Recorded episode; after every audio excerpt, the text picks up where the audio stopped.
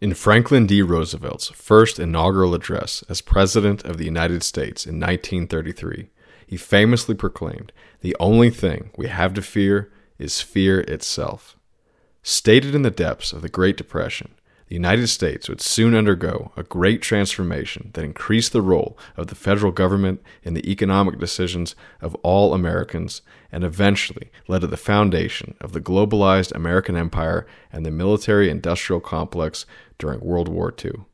After the end of the Cold War, America re entered center stage yet again with the War on Terror, with the downing of the Pentagon and the Twin Towers in New York in 2001 and as the world enters yet another pivotal moment in 2020 with the coronavirus, fear once again plays a vital role in cementing the psychology of the people for the desire for yet another expansion of central authority for the always elusive promise of more security.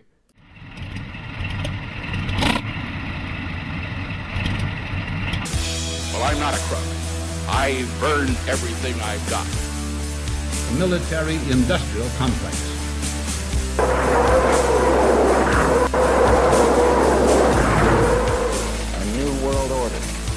we are here to destroy the control over the industry of other people.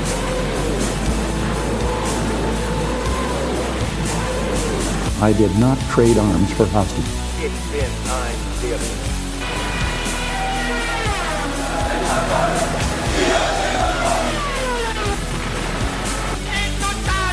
na pełny rozglądności захватчиков. Мифов Definitive Scientific Podcast. Hello, happy day. Welcome to the special 420 uh, Terror Wave edition of Myth of the 20th Century. I'm Nick, and I'm joined by Hank, Adam, Hans. What's going on, boys? 420 cast it. What's up? We got we got we got 20 bucks on Bitcoin. Thank you. The day coughing turns from ominous to celebratory. Oh god. Oh god, guys. Am I the first am I like uh am I gonna be the first one to get it? One of us is gonna get it. Well, I'm not gonna. Oh yeah, you're, to- you're totally gonna disclose be your Hans. location, Yeah. but um, you think I think you have a decent chance. Yeah. Yeah. It's 50 50. You- you probably already have it, actually. You never know. I'm I'm I'm curious to do the antibody test, but then Zog will have my blood for sure. So uh, Don't I'm, give it to I'm him. debating. I'm debating. I'm already thinking about how do you fake having the vaccine? Yes. Do I have to fly to another country and get some like kind of biomarker thing that like injected into me and then like You just chop off their chipped finger, you staple it on yours, and you're Yeah. like, yeah, you know, I've always had just had really long digits. with different skin tones? Yeah. Nobody cares. Nobody cares. Nobody cares now, and nobody's going to care in 11 months. And they're like, oh, yeah, we, we totally solved the problem, bro. Yeah, you just, uh, you know, everybody go to this central location. Hey, speaking of going to central locations and bad things happening, what, what exactly did you mean by terror wave, Nick? Well, that's going to be the first part of the show here. We're going to we're going to discuss the concept of terrorism as it came to be in the 20th century. So, I'm going to start by a list that is by no means exhaustive, but it's basically a um, a buffet, a uh, charcuterie of Platter. terror. Yeah, a platter, a platter of terror. So, here are some groups, historical, some current, that have at one point or the other been considered by someone or some entity to be a terrorist organization. So we have, in no particular order, the Irgun, the Symbionese Liberation Army, the Ku Klux Klan, the Irish Republican Army, the Provisional Irish Republican Army, the real Irish Republican Army, the Justice Commandos for the Armenian Genocide, the Organization for the Oppressed on Earth, Shining Path, the U.S. State Department, Stern Gang, the Red Brigades, Hezbollah, the Quebec uh, Liberation Front, the PLO, the PFLP, the Palestinian Revenge Organization, the Tamil Tigers, thus, Alfaro Lives, damn it, the Lautaro Youth Movement, Aum Shinrikyo, Red Army Faction, Japanese Red Army, the Mujahideen Khalq, the entity known as Kosovo, uh, the Sons of Liberty, the PKK,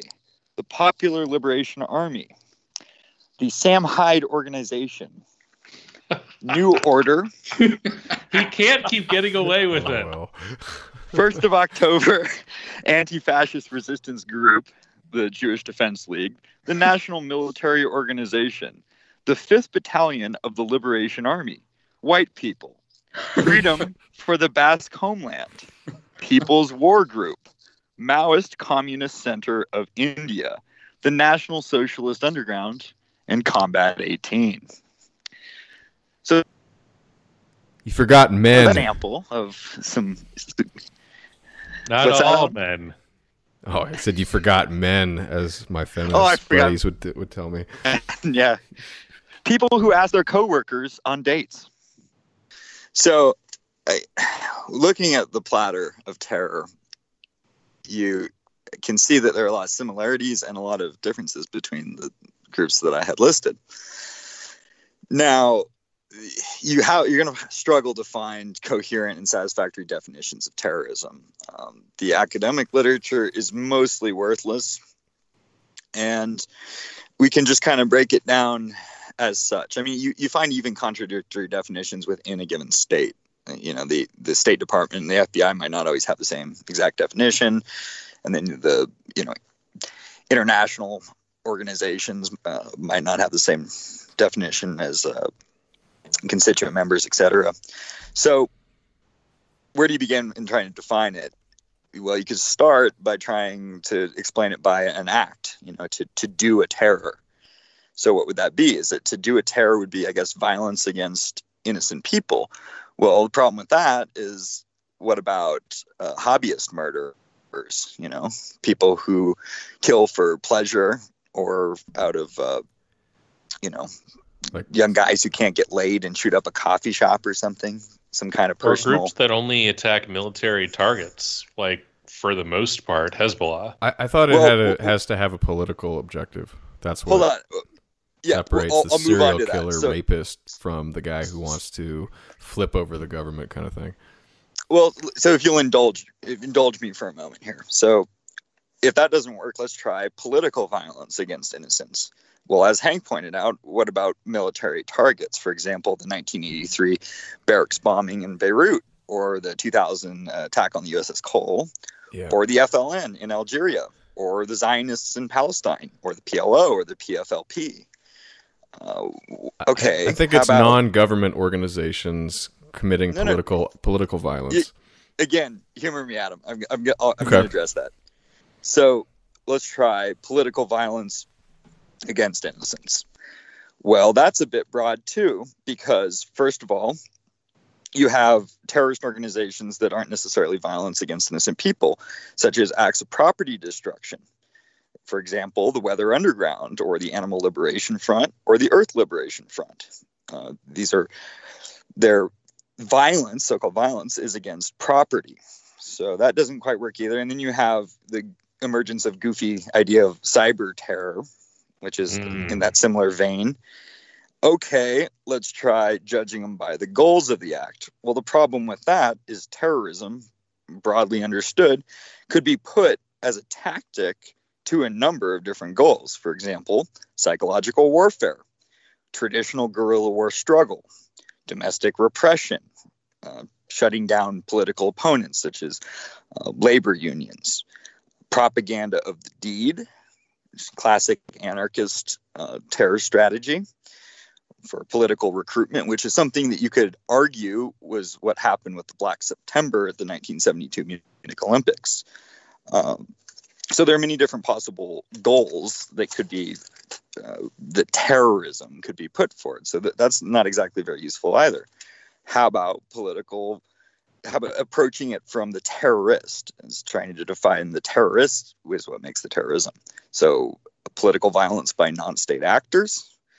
Well, I mean the the most prolific terrorist acts in the 20th century were all done by states, you know, especially the United States, the fire bombings of Dresden, Tokyo, the nuclear bombings of Hiroshima and Nagasaki. And this point, you go back to the origins of it. I mean, where, where does this come from? Well, it comes from the French Revolution, which was state terrorism. The, the, guillotine is the instrument of uh, terrorism, and that's a state form of state execution. And furthermore, what they did after, uh, you know, slaughtering Frenchmen is they they exported the revolution outside of the country in form of total war and wars for freedom. So that also prevents, as you might see American academics try to do is suggest that it has something to do with illiberalism, that, you know, liberal, right? Right, exactly. And so, does the terrorist himself need to be politically motivated? Well, what about crime syndicates being employed in the service of political objectives? Uh, this is where you have my favorite of the goofy terror words, narco terrorism. That's a, that's a good one. Uh, so that they, they can be used by states for political violence, or they could be employed by other non-state actors for the for use in political violence. What about just mercenaries? And how about Arabs who they just want to go to the great snack bar in the sky? They they themselves that the the one who explodes doesn't have any motivations other than maybe his family is being held hostage or he wants to join his uh, his family in the uh, in the eternal snack bar or what have you. Uh, what about when a terrorist robs a bank or something like this? Is is the bank robbery now an act of terrorism because it's done by the terrorist? So I don't really have a satisfactory definition. That that was my spiel. So you guys, you know, talk amongst yourselves. No, I think I think you're you're raising good points about why it's a messy definition and why it's a suspect definition because it's typically coming from establishment groups that do if not as bad, probably worse uh, stuff that uh, the terrorists or the people they accuse of being terrorists do. But I, I, think what it comes down to, like just in practice, is is this group attached to some semblance of legitimacy to the establishment, especially, but also the mainstream. And if they're not, if they're sort of viewed as fringe and they're doing the stuff that the mainstream military or police actors do, then the mainstream and police and establishment will brand their enemies terrorists. And this is the old argument they used to make back in the uh, the aughts during the war on terror about well, you know, one man's terrorist is another man's freedom fighter, and uh, 1776 was you know viewed as terrorism by the British Crown. So uh, it really just comes to comes down to your perspective. I, I don't want to sound like some kind of uh, uh, relativist or something, but I think that's really what it is. It's like, okay, is this guy fringe or not? And if he's fringe, then the establishment will call him a terrorist if they don't like him. Yeah, it's in my view, it, like it, it comes down to the idea of political pressure via population pressure, which you know in the in the case of even uh, organizations that have historically focused on military targets, usually their uh, sort of tactical strategy to kind of uh, have a, a phrasal contradiction isn't that well we're going to fight a gigantic war of attrition and eventually they'll just run out of guys. It's that uh, there will be some sort of uh, pressure exerted by the fact that it appears to be an unwinnable war uh, and some political solution or accommodation will be reached. But usually, I mean, when you talk about uh, kind of you can you can do the min maxing thing where you talk about uh, terrorism as the broadest possible definition that can uh, encompass anything that has ever been labeled a terrorism, where it's really just like you know political pressure that you know, maybe has some population components but maybe doesn't even. Or you can do the uh, the inverse and talk about you know actual kind of the the core uh, the core phenomenon of terrorism things that basically everybody would agree you know, like mass casualty attacks on civilians in order to achieve some political end. That's that's pretty consensus, even if you could get surprisingly larger, and even if there are things that are labeled as terrorism that don't fit within that. And you can kind of talk about that phenomenon and why it isn't like why and when it isn't is is and isn't effective. Uh, in my mind, that's a little bit more interesting because like we all know that kind of the rhetorical uh, uh, the rhetorical patterns deployed by various state organs are just completely uh, tactical and nonsensical and you can't really infer anything necessarily if all you know is like x has labeled y a terrorist organization like that that literally tells you nothing about either side of that. It doesn't let you make any useful predictions. But if you know that there's this organization and they're uh, they have these goals and these resources and they're engaged in mass population attacks to exert political pressure, you can kind of make an inference about like if that's going to work or not. Yeah, it, it's interesting because I, I I think that it is comically impossible to arrive at some kind of international standard of terrorism.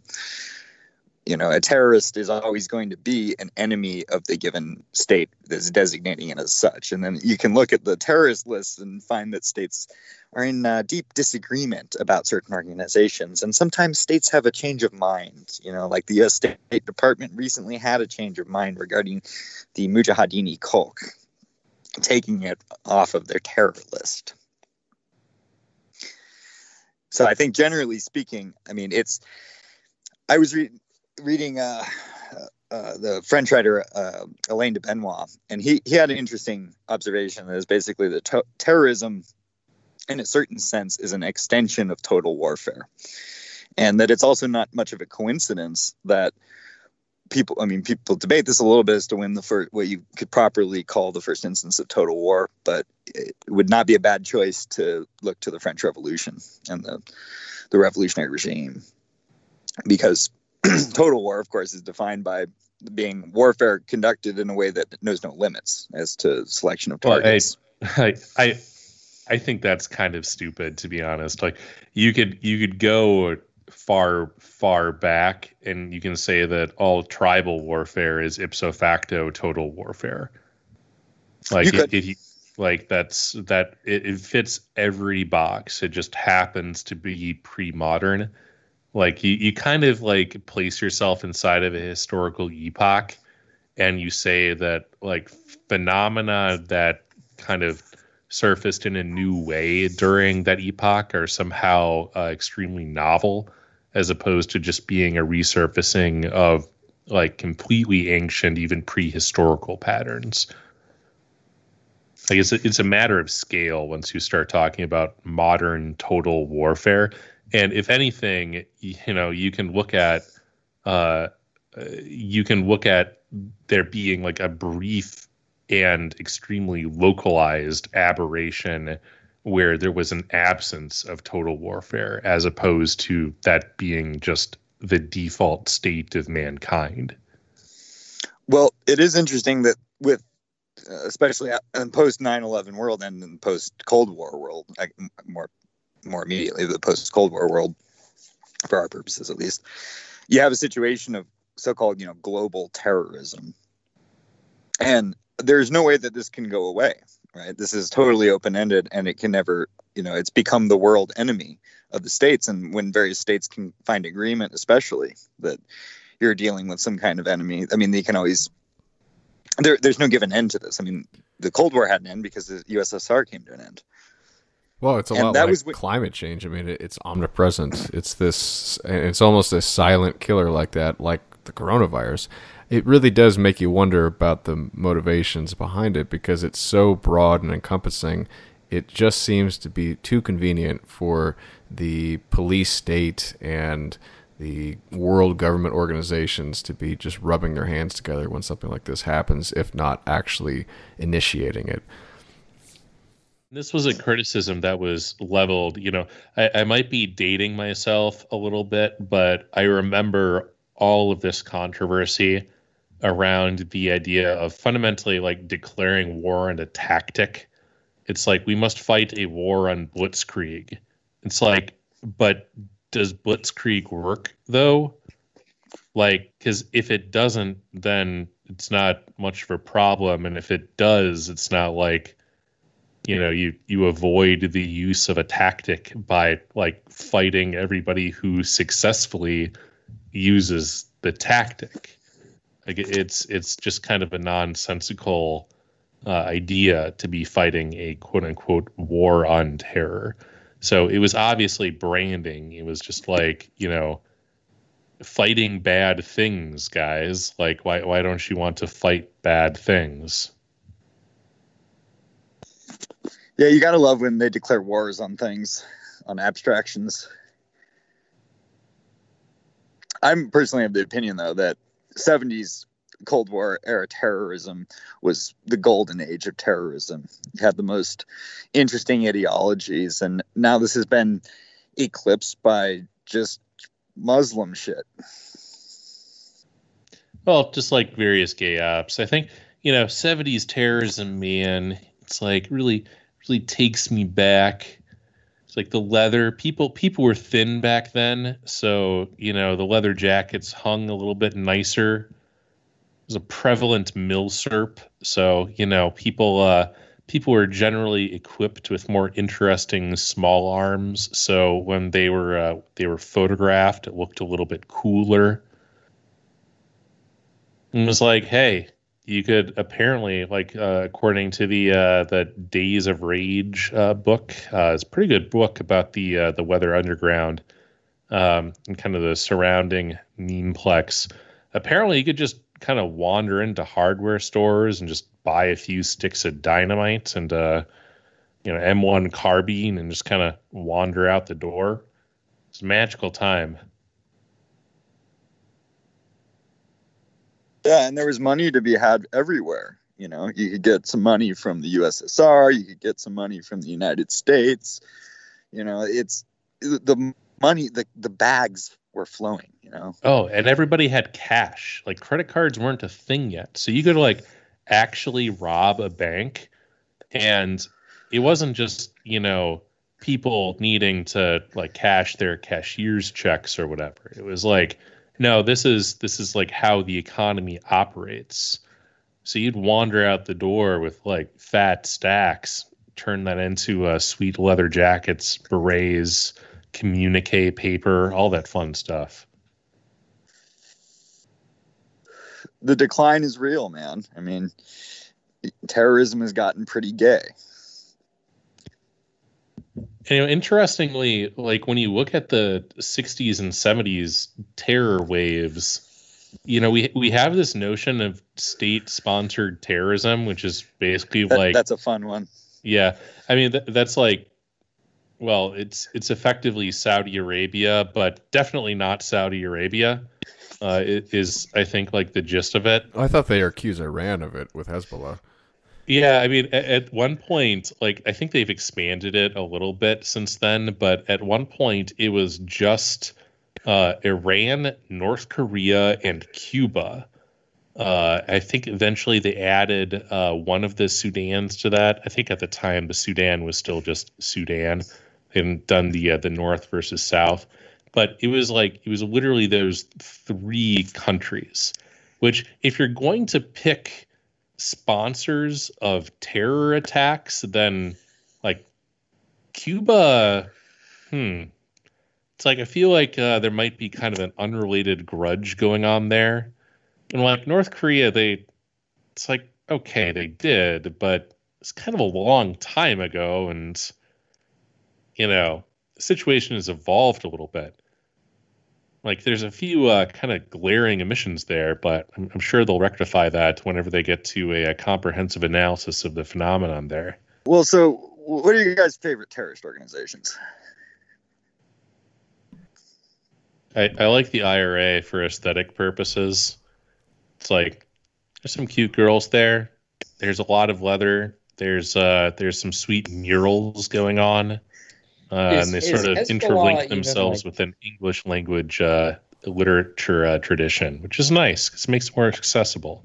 Is Hezbollah still considered a terrorist organization, or is Hezbollah kind of moved into that realm of actual government at this point?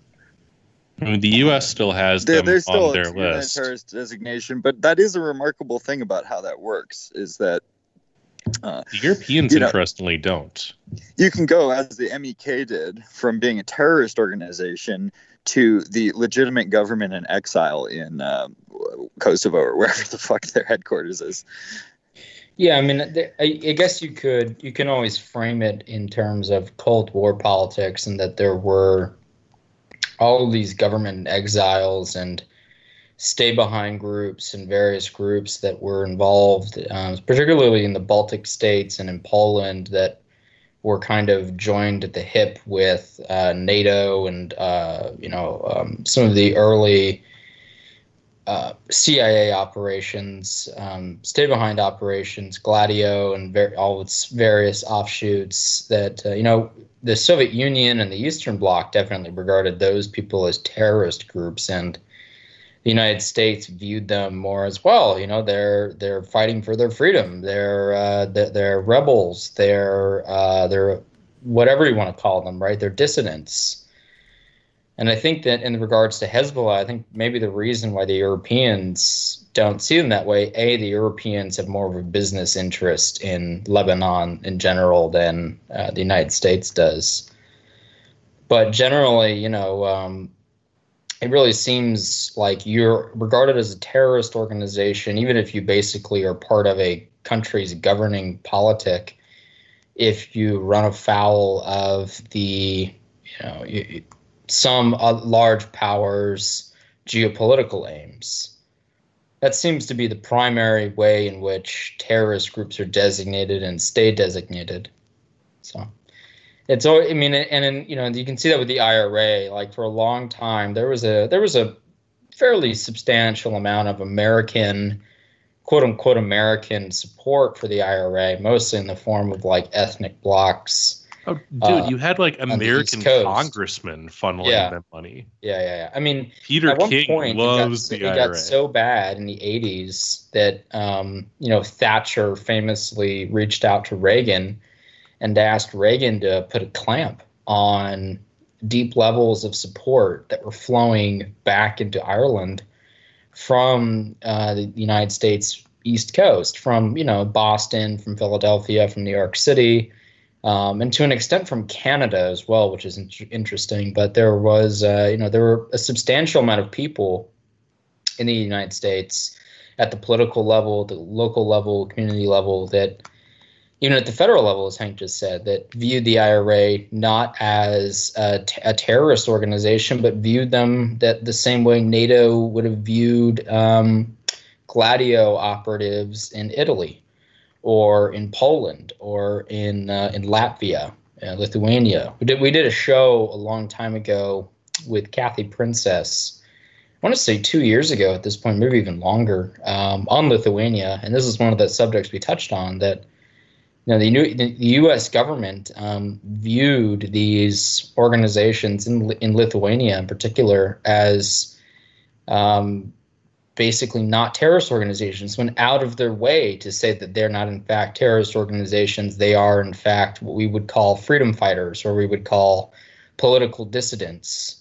Um, you know groups in exile. There was there was a belarusian government in exile for the entirety of the cold war in london that was seeking to run operations in minsk um, so it's always been fascinating that this subject of terror organization is used very liberally in in in you know depending on political circumstances. Now I think that there are there's room to say that there are legitimate terror networks that that is all they seek to do. They don't really even seek to ha- like have a, a more permanent governing position. Um, they seem to really just want to inflict damage. So you know Al Shabaab in Africa and its various offshoots in the Horn of Africa and Kenya and so on. You know, their goal there is not necessarily government related. It, it seems to be more about waging asymmetric warfare against ethnic and religious um, arch rivals. Or in the case of ISIS, um, whatever you want to say about ISIS, that it was a project of the CIA or, or whatever, you know, ISIS at its core was not really a terrorist organization that anyone was supporting on paper. Like no government was on like on paper or publicly coming out and saying, "Yeah, those, those are those are the guys that we think are not terrorists; they're freedom fighters or whatever." Um, they, you know, it was explicit that these people and simply want to inflict terror. They simply want to um, wage a kind of bloody, insane war. It was mostly 20 year olds from the ghettos of Europe and the ghettos of the Middle East going over and killing people because they had nothing better to do. Um, but groups like the IRA, like Hezbollah, like many of the Gladio offshoots, um, I would even say like um, many of the terrorists, the, the, the, the quote unquote terrorist networks that uh, were, in, were very active in Indonesia for a long time and, and destroyed the nascent communist government in Indonesia. Um, you know, they're only terrorists in the eyes of uh, certain parties for certain political reasons, but they have larger goals. They have they have a real network. They have economic resources. They are trying to exert real long-term political influence instead of just randomly killing and, and maiming people and uh, terrorizing people. And you can look at instances like I, I love looking at the French resistance because when you talk about the French resistance, you had dozens of armed military and paramilitary factions that hated each other almost as much as, if not more, than the Germans and it was extremely common for there to be attacks by one faction of the quote unquote French resistance on civilian population centers that supported a different faction. Or this was a favorite maneuver. You would stage an attack on the Germans in an area that supported your ideological uh, foes so that the Germans would stage a reprisal attack on that civilian target on you know almost on your behalf uh, sort of solving uh, two problems with uh, with a minimum amount of resources invested and yeah. you know of course like you know they're our greatest allies at the time like it uh, obviously the everybody knows that every government is complicit, especially in times of war, uh, on kind of attacks on, uh, you know, quote unquote innocent uh, targets. A lot of uh, states go out of their way to kind of justify why, well, they really had it coming. They weren't so innocent after all. And you'll have kind of the uh, lovely uh, the nation crowd talking about the sanctity of of civilian uh, life and the the the benefits of neutrality, except of course when it comes to their ideological factions foes. Right. Well, and, and you saw that a lot. Well, like, it's interesting I'm too. I wanted in- to in- add before you go on Okay, yeah. Hansa, just about the about uh, the, the French resistance is that after the end of the German occupation, uh, the more right wing elements, or rather the the more right wing factions, were largely liquidated by the state. Yeah, I mean, at the very tail end of the French Revolution, there were so many weapons being dropped on uh, kind of newly liberated or about to be liberated areas that, uh, like, the U.S. put a substantial number of operatives on the ground basically to try to clamp down on a emerging civil war in France and to try to like figure out exactly who had what guns and try to like stop us from just dropping a shitload of Garands on uh, a bunch of guys who are going to immediately use them to blow up somebody else and cause a bunch of problems. But uh, it deserves its own uh, its own show. But it's kind of a common pattern that when you choose to sponsor uh, organizations like you know our friends the moderate rebels in Syria and Iraq, uh, you don't always get to decide how that's going to play out. You're giving uh, money and resources and uh, fighting on the behalf of people that have their own agendas, and you specifically decided to sponsor them because they kind of are pieces of shit, and you don't care if they live or die and so it's a very mercenary uh, transaction, the collateral consequences of which are obviously foreseeable and which, frankly, you just don't really care that much about. I've never gotten over the whole moderate rebel. That's one of the funniest zogisms I've ever We- heard. yeah, like the That was the, a the John moderate, McCain favorite. The moderate rebels meme i- is a an deep old ideological It's, an, it's an old trope, moderation, right? Right. It's an old trope. I mean, fanatical moderation. remember the, the moderate i want to say that the moderate rebel rhetoric really started in the 80s with the the creation of um, the the relationship we actually just touched we kind of touched on this with our episode on um, uh, Brzezinski but the, the the creation of the moderate rebel rhetoric really started in Afghanistan, I want to say.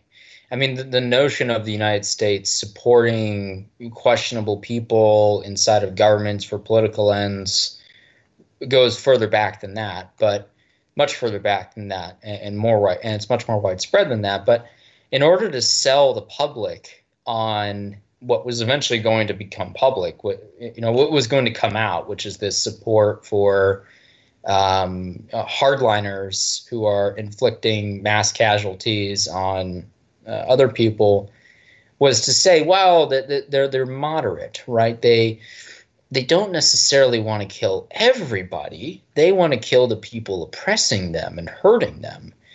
And the American public bought it the first time. Like most people were on board with the Afghanistan stuff, infamously at like um,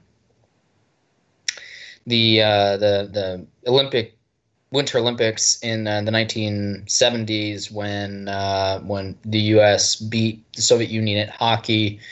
There were all these people at Lake Placid. I think it was in where was it? It was like Lake like Lake Placid or something. They had um, signs at, at the game, and it was like, "Hey, Soviets, get the puck out of Afghanistan" and stuff like that. Ah, and it was very widespread this oh well you know there's these there's these heroic noble rebels trying to protect their old traditional afghan way of life. And you know you fast forward 30 years and i guess the game plan was well we'll we'll use that rhetoric again because most people when they think of factions in the middle east especially after 9-11 they think of you know terror groups. Everyone's a terrorist. So in order to say, ah, but they're not terrorists, they're moderate rebels.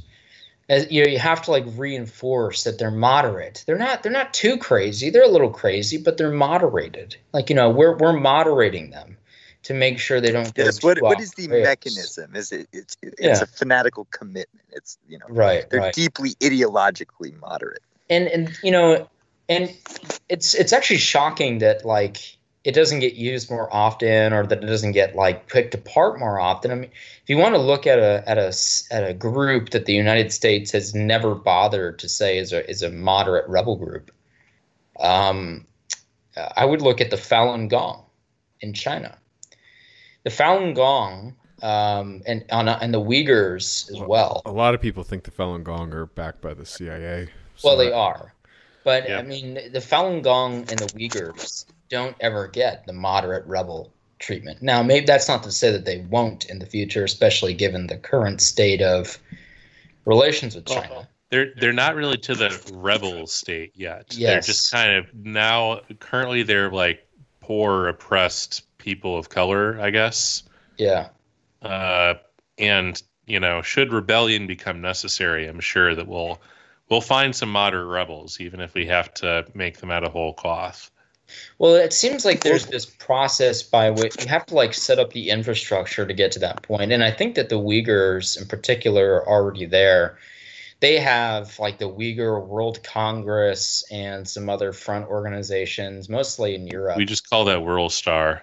Yeah, but I mean, it, like they, they, um, they're kind of they've already set the stage, I think, for a a moderate rebel syntax for the Uyghurs.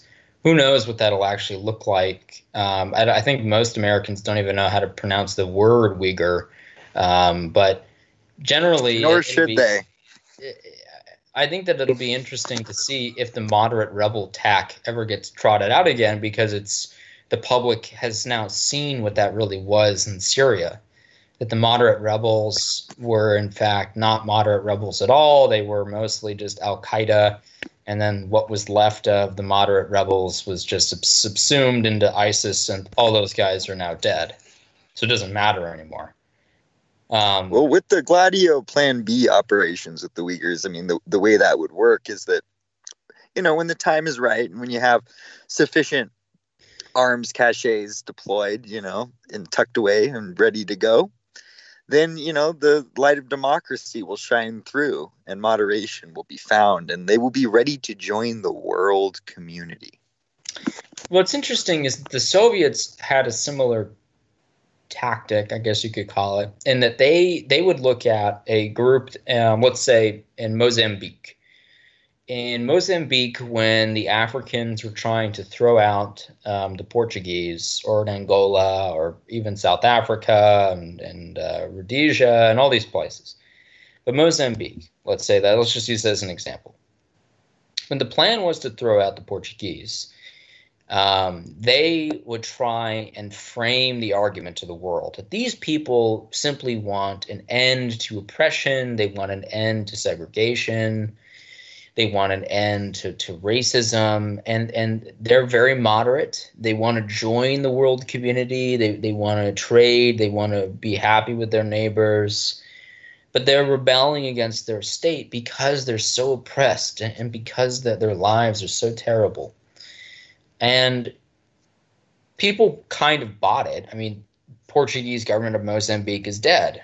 It's gone. You know, no, no one. There was almost no one in the world who was going to come out and say, ah, but they're not. They're not moderate rebels. They're communists or they're like insane black supremacists and, and so on. No one's going to say that, um, except for the Portuguese and the Rhodesians were willing to say that.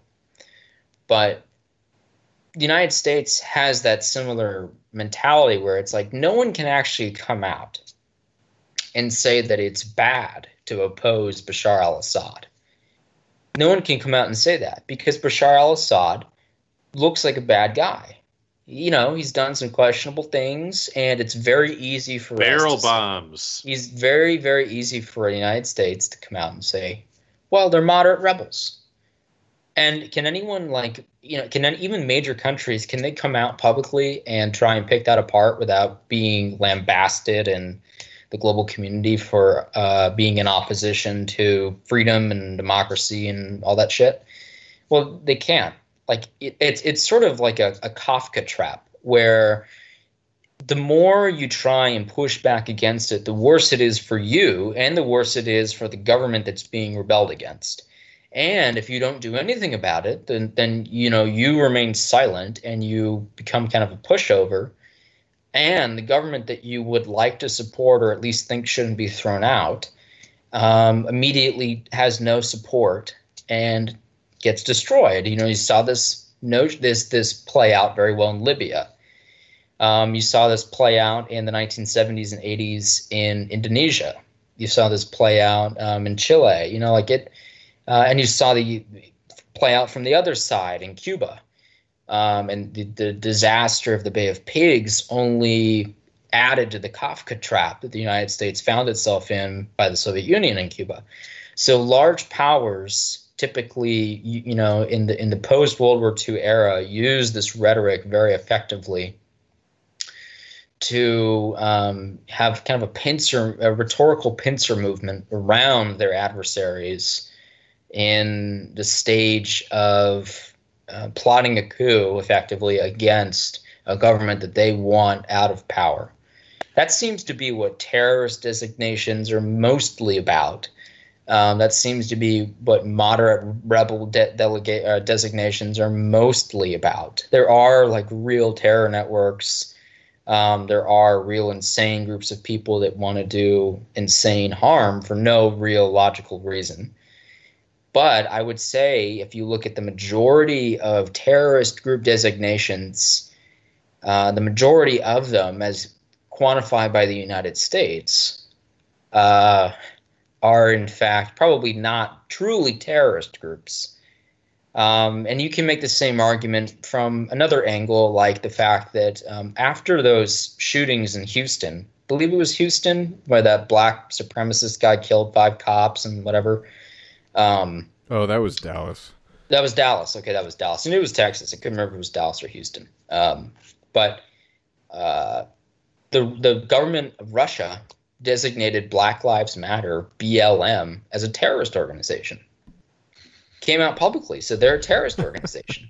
Yeah, well, I they mean, also have an arrest interesting is warrant out for George Soros. and in the United It- States, it's connected to unclear if some of these things literally exist. right? That's also like true. the, like you can look at the uh there's there's actually uh, only really a few uh, you can look at the state.gov slash foreign dash terrorist dash organizations and it's uh it's slim pickings there like is Aum Shinrikyo even around anymore i'm i'm pretty sure they're No. gone doesn't doesn't seem like it. like the Not- Palestine, the not around. Palestine Liberation Front. I don't think they exist. I think they're all dead or retired. Like The, the PLF, not the Popular Front for the Liberation of Palestine. uh, the uh, the Palestinian, yeah, the Palestine Liberation Front. Uh, yeah, the PLF. Yeah. Yeah, I mean, like uh, some of these things, you don't have any sort of. It, it can be like a labeling of like a loose conglomeration of factions of a, a sort of uh, uh, like a barely defined noun that's only fit for putting in press releases. Like I don't I don't think that there's a thing if you call like ISIS dash West Africa like hello I am looking for ISIS dash West Africa. It's like ah yes like my friend Mohammed no my other friend Muhammad no no no tall Muhammad like he's very wise. And that that's about like as much of a leadership organization as really exists. But it's helpful to actually construct a idea of a a organization of like a noun an entity that you can actually put on the paperwork in order to uh, say that like ah well because there's this noun then like we're entitled to do this thing because we have certain powers and privileges if we are dealing with a a terror organization uh, as opposed to Well, just like some regular guys we don't like That's the origin of Al Qaeda. I mean, or at least the speculated origin is that it was just a designation given. Yeah, Al Qaeda was created by the U.S. Attorney's Office. It like literally in pre-trial planning. Like, how do we go to a jury and to a judge and relay this and this like smattering of information? Oh, well, we can say that there is a wider network at play here, and all of these seemingly uncoordinated and unconnected events or loosely circumstantially connected people and events are actually a part of a wider movement. And and okay now there's a movement. We got to add a name to the movement okay? Which you can see how this fits both sides because Right. then it becomes possible for for instance uh subsidiary like quote unquote subsidiaries like these aren't necessarily mcdonald's franchises uh like you know foreign affiliates. Like one of the things that uh became kind of a meme was pledging your allegiance uh to like al qaeda. Um you know partially for the purposes of you know maybe the guy you were talking to uh, didn't necessarily have a, a direct line uh, to uh, Osama so much as uh, to uh, to uh, Washington D.C., but you know that itself doesn't disprove the meme. Like people are willing to like construct the organization as a thing at that point and be like, yes, well, we're Al Qaeda in Iraq, and so like you know, naturally we still revere our uh, our great patron uh, Osama, even if we don't take uh, operational guidance from him. But certainly, like this set of principles seems uh, more true than false. So like it's it's self propagating. One thing about Al Qaeda that's interesting when you compare to the the golden age of '70s terror wave is that a lot of these terror these organizations they're very aspirational. You know, you know what I mean? I mean the, the Palestinian Revenge Organization. It's pretty clear what it's Yes, pretty clear what that's about. Caliphate.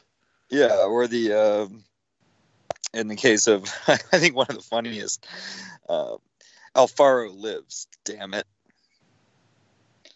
I mean that I- that I has to take the cake.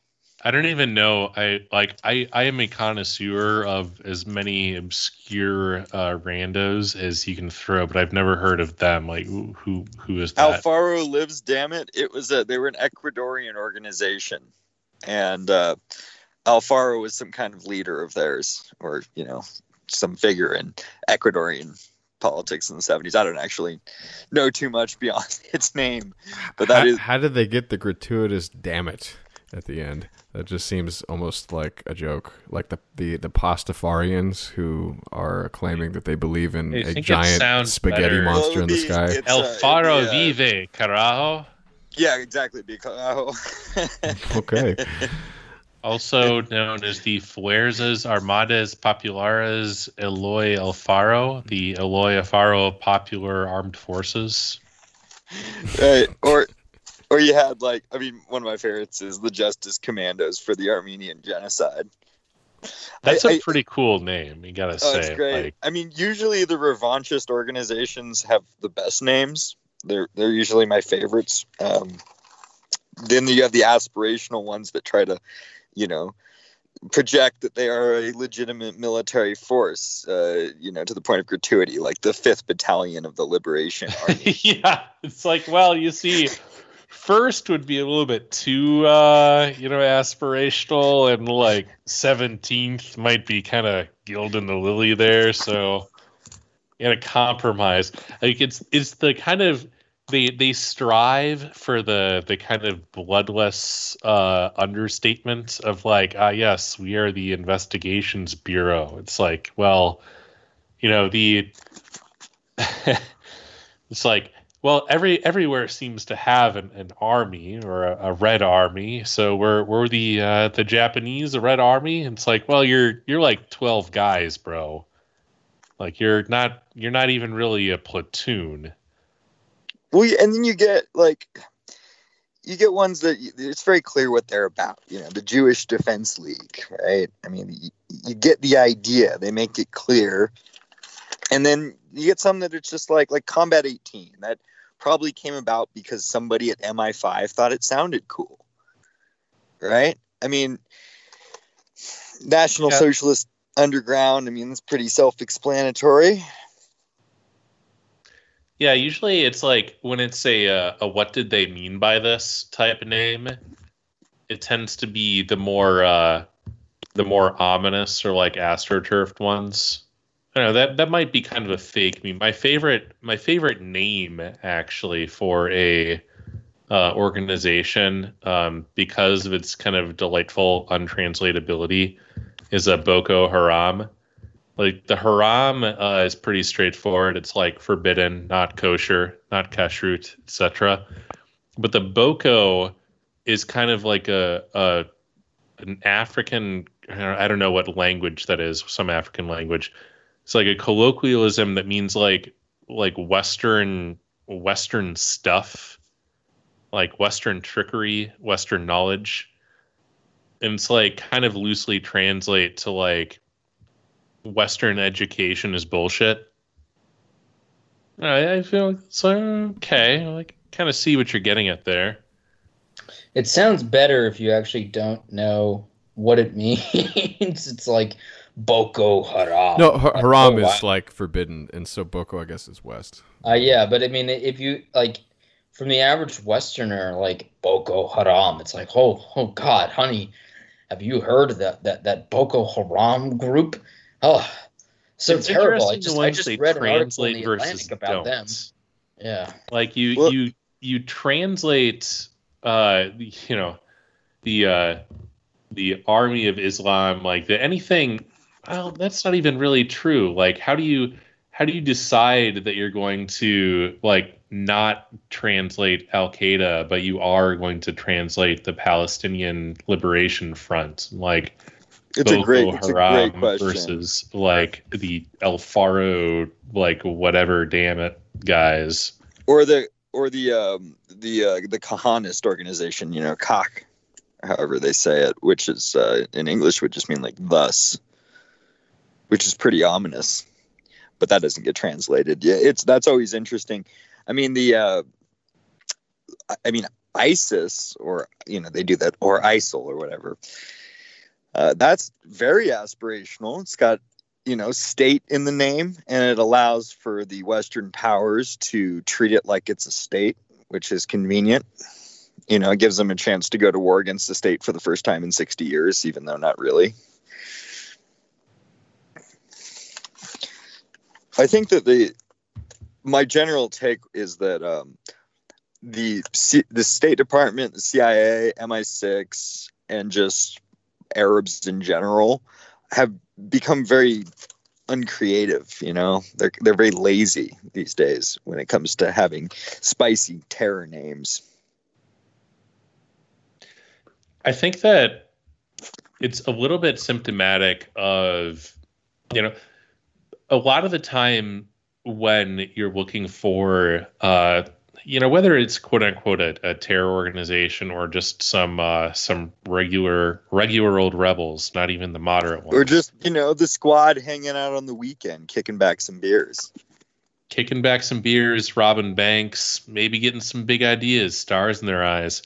But there's when whenever you decide that you're going to knock over someplace, there's kind of two phases that happen. The first phase, you're just kind of like looking for anybody plausible and just showering them with Gibbs because it's like, well, you know, we've already made the decision that we're going to try to knock over like Syria, for instance. So, like, if you can uh, raise the the flag of rebellion, whichever flag that will be, like, yeah, here's some money, here's some guns, have fun.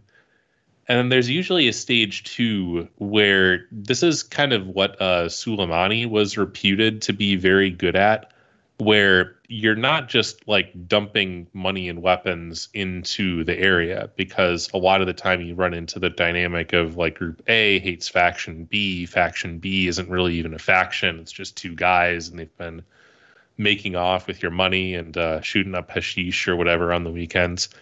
So you start to kind of try to cultivate uh, who your actual strong horse is, and you start trying to get them to actually do stuff, and not just do stuff, but do the stuff that you wanted them to do well. So this is like if you want more money and more guns, you got to do A, B, and C. And we'll give you a lot of advice about how to do that, but you have to prove that you're able to do A, B, and C. And this is how you end up with uh, groups that kind of do things that are um, would be kind of bizarre ideologically for them to do, because it's like, well, you know, if you're the if you're trying to set up a quote unquote Islamic state, for instance, what is Bashar al Assad to you? Like, you have a very much weaker state in the opposite direction that you could be attacking instead. And really, it's like, you know, you can be everywhere or nowhere. That's the advantage of being in a strategically offensive war. You don't have to attack hard points, you can attack soft points. So, why are you getting into pitched battles with the remaining Syrian army? It's like, well, your sponsors are telling you if you want to keep the Gibbs train flowing, you have to actually take this town, even if it's going to cost you casualties, casualties that you might not actually be able to replace, even if it's a hardened position and you might have to send in your best troops in order to take it. And trying to convince them to do that and try to convince different factions to cooperate and how to split up the loot and everything else, that's a lot of kind of what the uh, the state sponsored uh, insurgency, state sponsored conflict uh, model consists of. And when you extrapolate that to kind of the uh, the terror uh, context, you can see how uh, this kind of plays out. There's some there's some actually very funny, supposedly intercepted memos going back and forth between uh, different factions of Al Qaeda, where they're essentially uh, they're essentially like trying to file expense reports.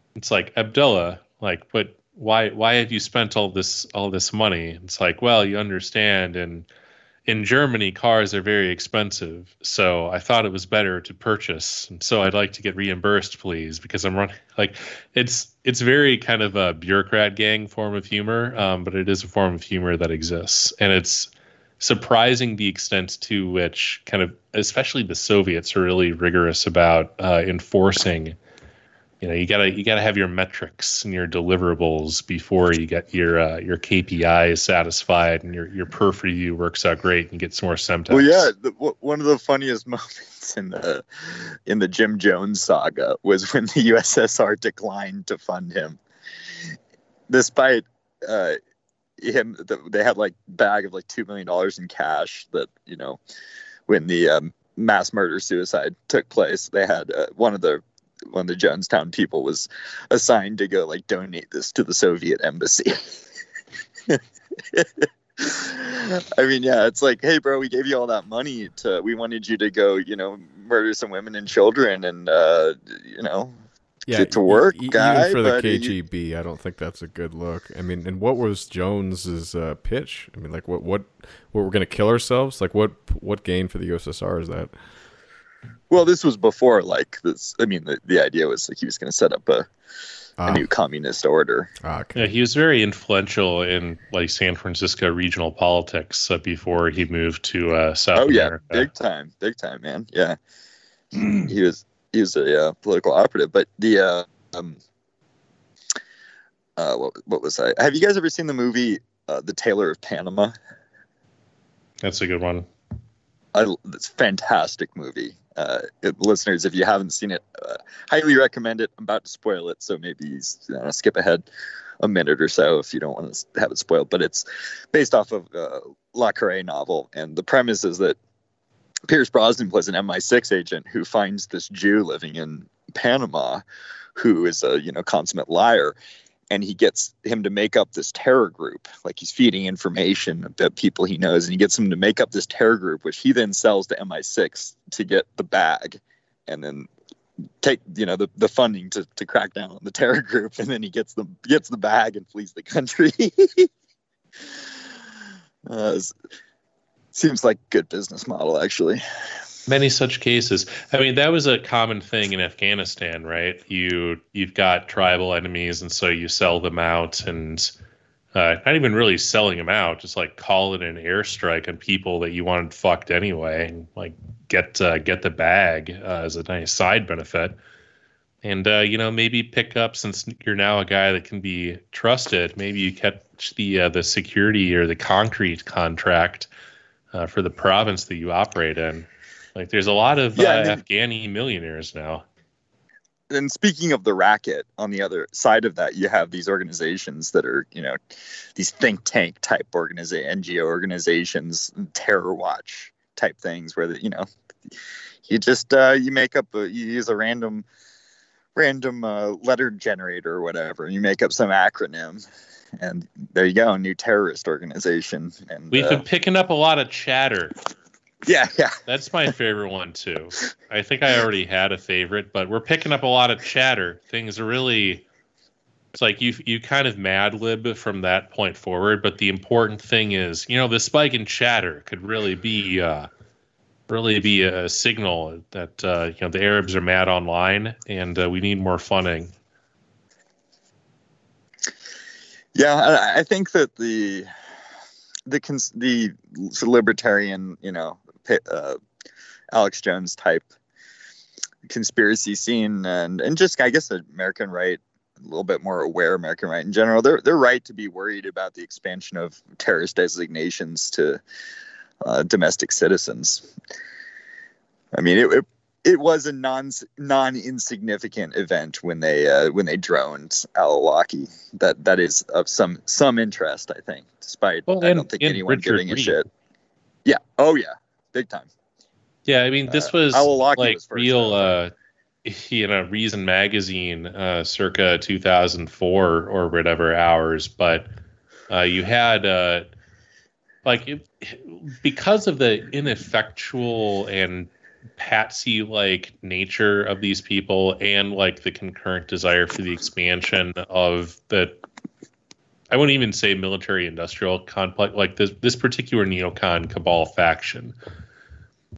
To fluff up their importance and to fluff up the importance of the organizations that they found themselves in charge of they were very desperate to kind of uh, to blow up so to speak the threats that they faced when they're like literally just who uh, random fuck ups entrapped people whatever and then you know uh, actually i don't think it was reed because they actually caught who who's the guy that they picked up like off the streets of chicago and renditioned the uh, the american Oh jeez.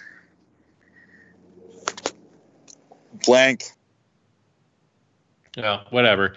The point is, uh, it was very important to try to like, even when wildly unnecessary, to try to be like, well, you know, in these extraordinary times, you just don't know, and so therefore, like, you must give me essentially unlimited powers as long as I say that it's very, very important, and I just can't tell you. Which is like, you know, you can have genuine states of exception when you are genuinely fighting a war, and it's like hey, we're in Belgium in 1944 and we caught this guy sneaking around out of uniform. It's like, okay, well, maybe just shoot the guy because you you are literally being shot at right now and don't necessarily have time for this Yahoo. But it's like, you know, the the construction of a a war as a omnipresent state that a state can be in that justifies whatever you happen to want to do as long as you contextualize it according to that framework. Like it's sounding like real Chomsky hours here, but it it does actually describe a phenomenon where now we see that nobody's really come up with a pithy uh, description that contextualizes the corona in that uh, that way, but that's clearly what they're angling for. That this does constitute some sort of a state of exception in which like as long as we contextualize whatever ludicrous action we're taking through that lens as long as you're willing to make that rhetorical point you have the concrete power to do whatever you particularly decide you want to do I saw actually just a moment ago. I saw that um, that woman from that the the View, uh, whatever Joy Bear, I think Like, you Behar. they are. Yeah, her. Well, uh, she was saying that the uh, the the people uh, out in the streets or whatever doing the the uh, coke protests are uh, terrorists. Jeez. I would rather be shoe bombed out of the sky than listen to a full episode of The View. Oh, I, have didn't. made- I, I I wasn't my listening to the. View. To be clear, I just saw an RT post. Yeah, well, if it makes you feel any better, uh, Kid Rock called her the B word. Mm. I feel like the uh, the V Rock uh, reaction. I've been seeing that get a lot of play. I believe it's a pro wrestling callback. I'm trying to find the extended cut, but uh, the the punchline is "Shut up, B word." We're not misogynists here. We respect we respect women. Do you remember the um what was that? The like Rage Against the Machine was into promoting them. They were like a that that ethnic group in uh, southern Mexico, I think, and it had like Oh yeah, Subcomandante Marcos. Sub Subcomandante Marcos, yeah. Who, It's just- like, it got so gay, out- man. I mean, back in the seventies, it was it was you know like everyone was in a band. Everyone, the uh, you know, all the bros. the you know, like, you brought yeah, your then it- girlfriend and stuff. Everyone had their own terror group, and it was dope, you know. And, And then you would have the band would break had, up, and it would uh, splinter into a bunch of different little terror groups. Some of them were even in bands, like the uh, the Japanese Red Army uh, guy who hijacked a plane was he was a bassist in this pretty sweet band called Les Rallizes Dénudés. It was like this heavily distorted psych rock band. But then you get Subcomandante Marcos, and I think it's all downhill from there. Well, his dad, I guess, owned like a chain of furniture stores, which you know doesn't disqualify anyone from anything. But no, you can still be a terrorist if your if your dad owned furniture oh store. yeah, and it's it's actually overwhelmingly like all the uh, quote unquote Al Qaeda guys were uh, engineers for various reasons. I mean, like reason number one is that uh, basically there's two uh, majors that you can have if you go to any sort of broader Arab world university. Like you can you can major in Islam or you can be an engineer. Uh, that's what you get. And so, like, you know, a lot of the guys that decide off the bat that they're to study Islam, uh, it's like, well, you, you came from a, a good family and, like, that's going to make dad happy. And you're really not that into it, actually. And the guys that ended up studying engineering and then going on uh, exchange trips to the US were like, wow, actually, uh, the other thing is sounding pretty good right about now. That's the explanation that I've heard. Uh, there's also like clearly an IQ selection effect where you don't actually tend to have dumb terrorists that last for any length of time, uh, assuming that anyone is actually trying to uh, roll them up. Uh, there's there's definite selection effects that go on there. So Let's- maybe let's somebody talk about- a little bit better at the GMAT uh, a safer bet. Let- let's talk about that a little bit. Um, I think that one thing we've we've nailed down more or less is I think the most useful way to talk about it is in terms of a tactic because that can be applied to all different kinds of organizations. That's still not totally satisfactory, but for the sake of the conversation, uh, what do you think are the worst terrorism ideas?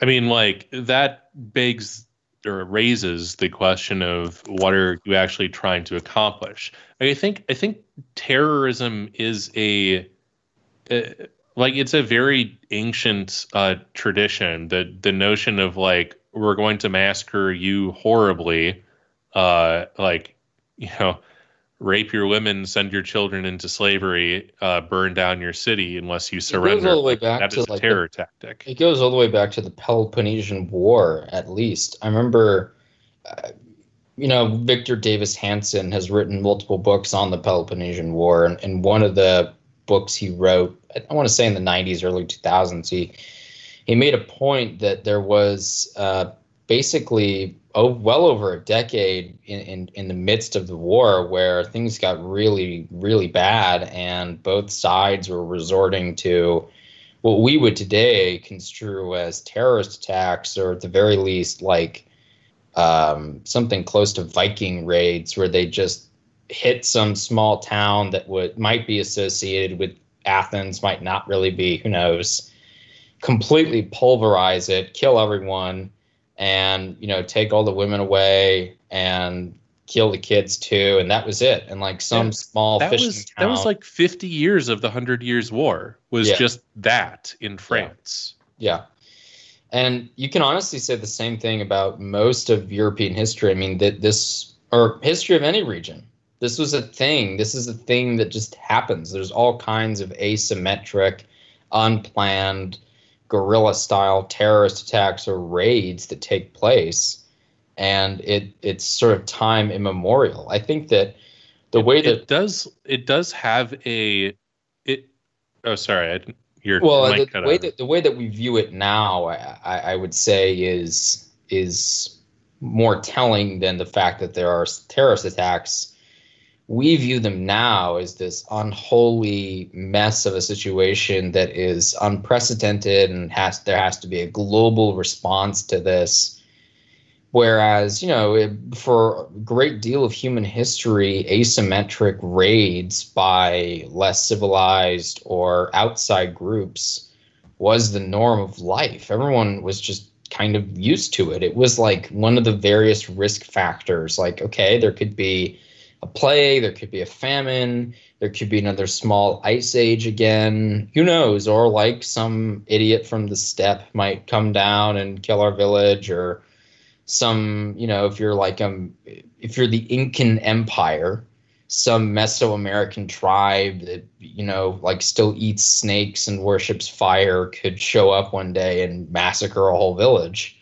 Now it's just the way the world. it would, everyone just, it was like one of the things you just woke up with. Okay, that could happen today, and we just got to try and prepare for it. And uh, you know maybe it doesn't happen today, maybe it doesn't happen for another year, but you know it'll happen at some point. It's inevitable. Yeah, I mean, the book of Job is basically that. It's like, yep, Ammonites came over the hill, slaughtered yeah. everyone. I alone am escaped to tell thee. It's like, yeah, you know, that'll happen.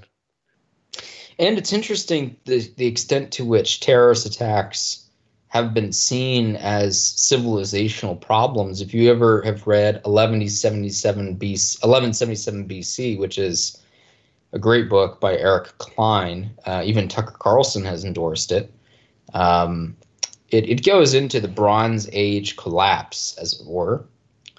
And one of the things you learn about the Bronze Age collapse is that more than likely a severe contributing factor to the civilizational collapse of, of I believe, seven or eight different civilizations uh, with the exception of Egypt, really, uh, was a widespread, prolonged series of uh, unknown terrorist activities by an outside group. Uh, most likely, I think that they've narrowed them down as probably actually being from Sardinia or like uh, pre uh, pre Latin Italy.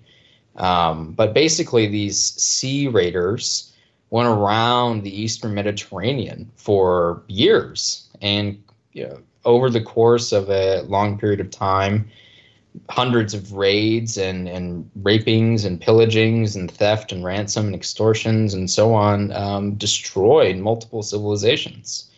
You know, halted trade, halted communication, made life miserable for people. Um, and everyone moved on. Like, you know, Egypt moved on.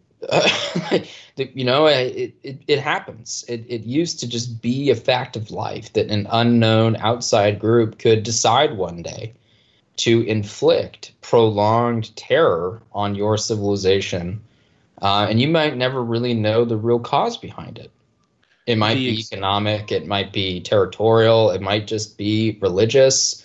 Who knows? No one, no one's really clear. I would say in the vast majority of these scenarios, or in the, the pre-modern world. Now, Today, we have to overanalyze everything to death and, and attribute multiple causal factors to every kind of attack. But I feel like that's sort of a waste of time. You know, you should do your best to defend against terrorist activities. You should definitely not try and support them because it'll bite you in the ass one day. There will be blowback, and you you just move on with your life. I, I really don't. I you know the, the the the whole rhetoric surrounding terrorism is is becoming more and more bizarre, especially given the cruelty that uh, Western governments are inflicting on their own populations in the name of preventing terrorism. To me, that that that is in of itself a, a true terror of an activity is to spy on people relentlessly, to treat them like potential um, I, I don't know, potential guerrillas, you know, like that every nation is a battlefield within and we have to monitor it that way. That in of itself is, is terrorism, I would say. Well, I put terrorism in the category with like, it, it's the most extreme example, but it's in the category with words like refugee or concepts like war crimes where they're it's just so deliberately open ended that it it serves for the liberal state to be able to determine legitimacy. They they reserve the Right. right to to determine legitimacy of of any actor, any uh, any partisan, any any group, what have you.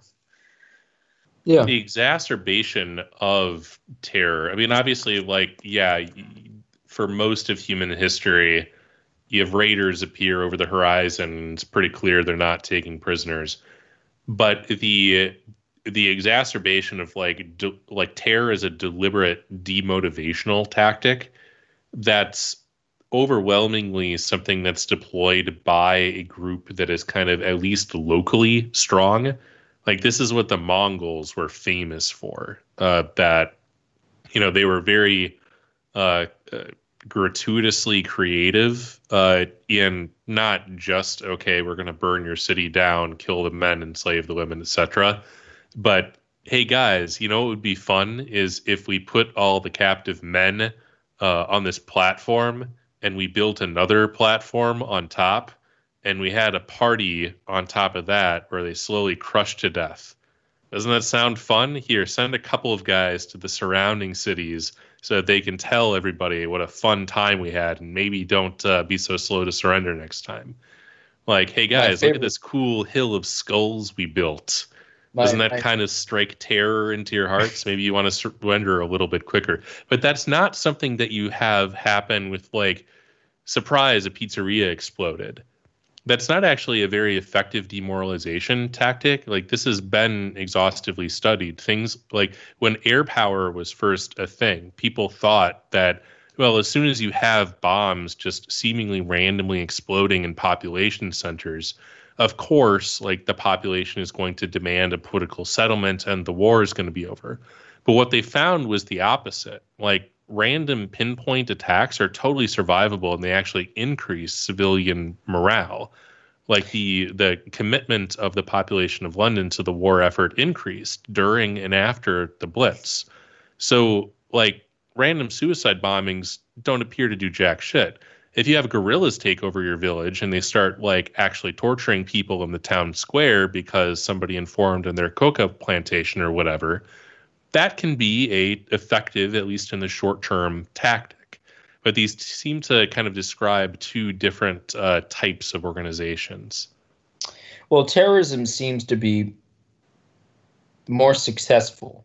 If you're using the Mongol analogy, um, more successful in general when you have an overwhelming chance of victory or you've already accomplished victory and now you're trying to make your occupation efforts that much smoother. Um, you know, another famous Mongol analogy, I think it was from the sacking of Baghdad. Uh, there was a accounts of multiple Mongols who basically like were drunk by the time they got into the city because they had defeated um, uh, the, the surrounding armies pretty effectively at that point. And they actually got in there, and half the time they would like drop their weapon or, or like forget their weapon or like you know something, and they would uh, tell groups of people, "Stay there. I got to go like get my sword, or I'm gonna come back. I'm gonna kill you, but don't move. Stay there." And they'd leave and come back, and the people would be just waiting there, waiting to die, like terrified to move, and and the sheer small sliver of hope that they might actually be spared if they waited around and um, you know it, it's more useful if you've already won or or you're definitely going to win. Or you're at least not going to experience any any sort of um, fallout from engaging in the activities. Like if you read some of the accounts written by one of the pharaohs who was in charge of Egypt at the time and his correspondences with the Hittite Empire, um, or the emperor of the of Hattusha, was, which was the capital city of the Hittite Empire at the time in, in the Bronze Age. Both of them had no fucking clue where these sea peoples were coming from. They're like, we have no idea who these people are. Never seen them before. No clue where their homeland is no idea how to counterattack. No, you know, we don't have a navy to do anything with. Like, we're helpless. We have we have absolutely no ability to hit these people back for you know repeatedly attacking us. So maybe in that scenario too, terrorism is more worthwhile activity, right? If you can actually ensure that you're not going to face fallout from it immediately. Now, in the modern world, that's not really possible anymore. It's very difficult to get away with it. Um, but in the pre-modern world, for sure, you could pull off stunts like that and probably get away with it, and no one would really know like what you, who you were or what you were doing, especially if it was the first few times you did it and you didn't do it again, or you waited a while to do it again. Um, terrorism, in terms of like, okay, we're gonna run a plane into a building in 2001 America. Um, and you know, like, what was the result of that? Oh yeah, like over 90% of the United States was in favor of literally glassing the Middle East. I mean, for all the good it did, like if you buy into the the kind of uh, maybe constructed ex post analysis, the intention was to provoke into a uh, into a conflict that would then somehow question mark question mark establish the caliphate.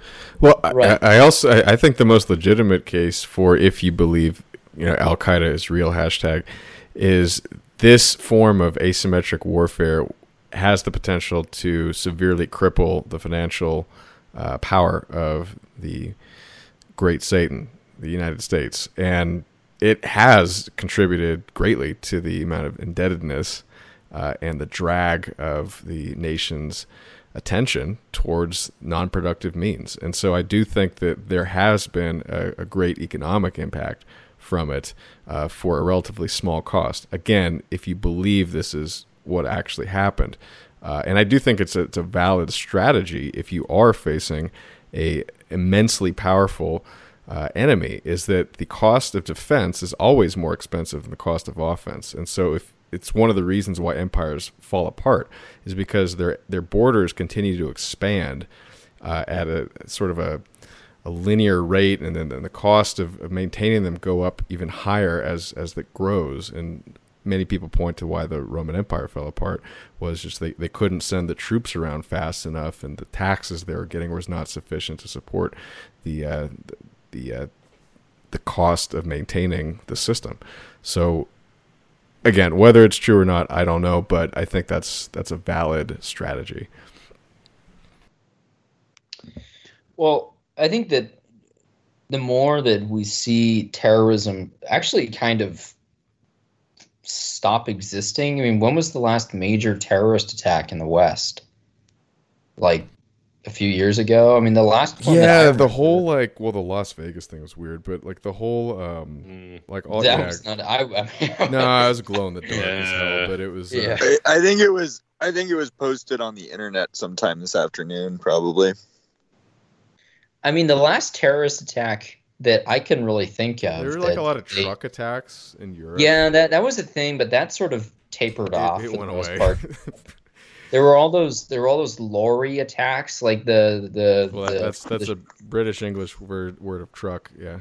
Yeah, yeah. The, well, that's what they would always call them in the European news reports. Lorry attack. I was like, oh, just say truck.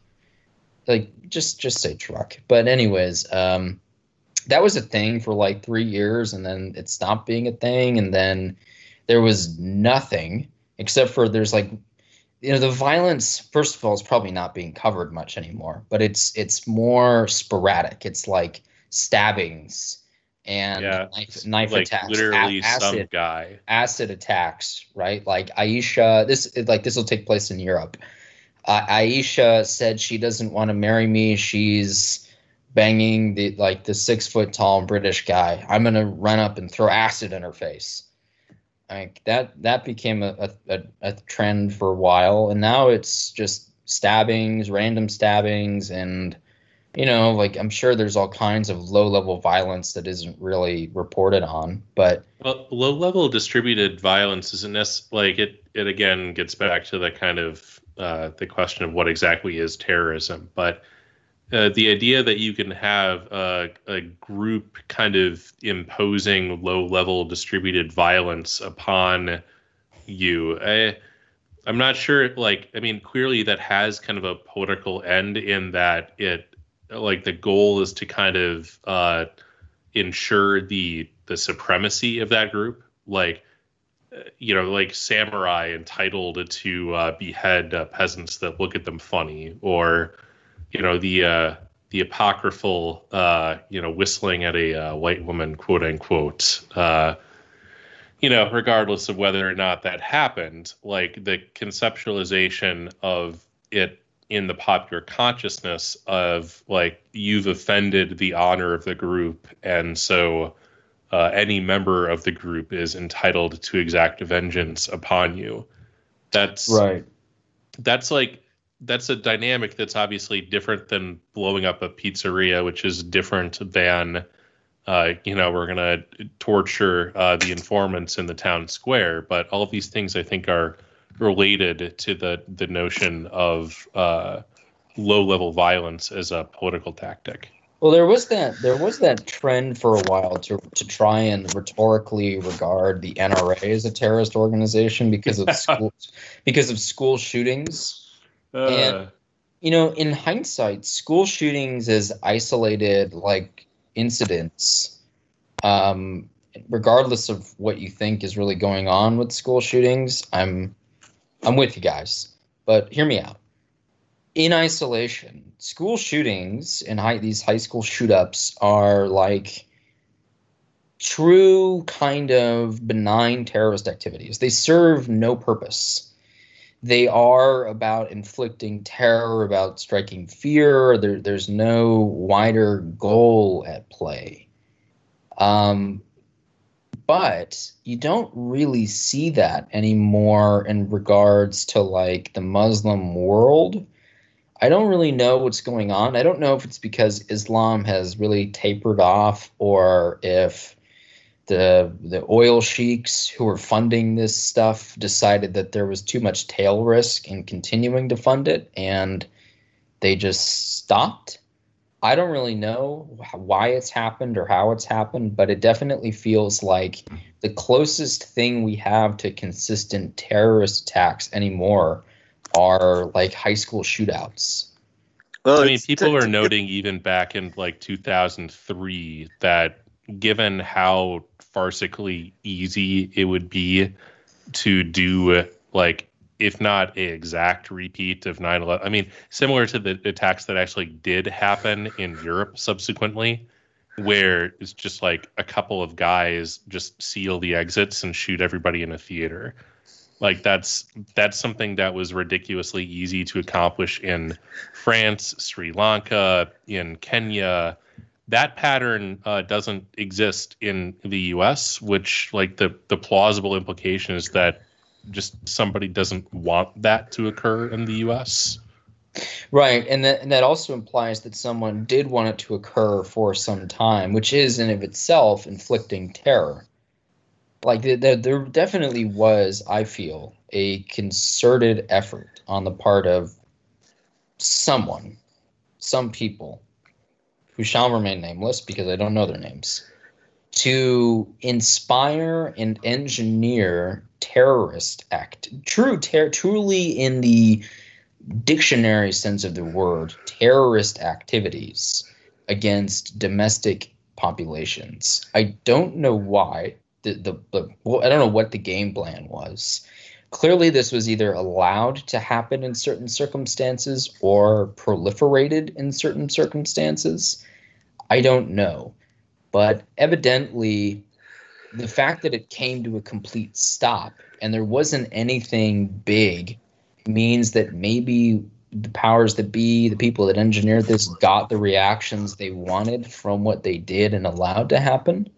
I feel like that that's generally the, the, the course with terrorism. If you look at the Cold War era, that was how it played out as well. You know, like the Soviet Union would let Castro do certain things, wouldn't let him go too far but they would let him get away with certain things. And they'd say, okay, well, you can do this, but you can't do that. Don't go too far. Like, we don't need you getting bombed by the United States. You know, like go right up to the limit. Do this, do that, but don't don't do too much. Or you could see that with like um, the you know uh, the United States and in, in Chile, like you know going to Pinochet. Okay, you can arrest and shoot these people, but don't go too far. Like, don't kill too many people. Don't kill foreign citizens, although he ended up doing that. Don't don't go too far off the mark because we're not going to get the reaction we want. We might get a reaction we don't anticipate or that we can't control. So that now that we, we know over the years of this as this stuff has emerged in history books, we know that a lot of actions taken by smaller actors on behalf of larger actors were very calculated actions. And when they pulled off the accelerator, that was also a calculated action. Or when they put their foot back down on the accelerator, that was a calculated action. So that kind of leads me to believe that much of the kind of new era of post 9 11 terrorism is also calculated. It's calculated with people, by people with money or with resources or attention to actually make sure that a, reaction is achieved that benefits their interests or achieves some higher goal. I don't know. Yeah, I, I would look at it generally. I mean, terrorism is a form of political theater, right? Yes. And and just like I mean, as we've been discussing, I mean, it's just just like every television and film it used to be a little bit better in the 70s it's all gone downhill but the you know we're in between seasons right now it can never go away because terrorism as a political concept or as a political tool is really just a designation of saying it's violence that the state does not uh, endorse or find to be legitimate right and yeah and i uh i it's not going to go away. You know, I mean, you're you're going to always have this because it's an aspect of the state at this point in the in the modern world. And it used to be, you know, I mean, technology has changed this. I remember the anarchist, I forget his name, but uh, he he went to Spain to try to assassinate King Umberto, and you know, that's a he had to go by boat and everything. He was a living in the United States, so he had to like get on a boat to go to Spain to try to assassinate the king. And these days, yeah, you, I mean, you can hop on a plane and go back to the mother country, what have you. And that's changed, but for the most part, yeah, I, I just I think it's it's shitty theater at this point.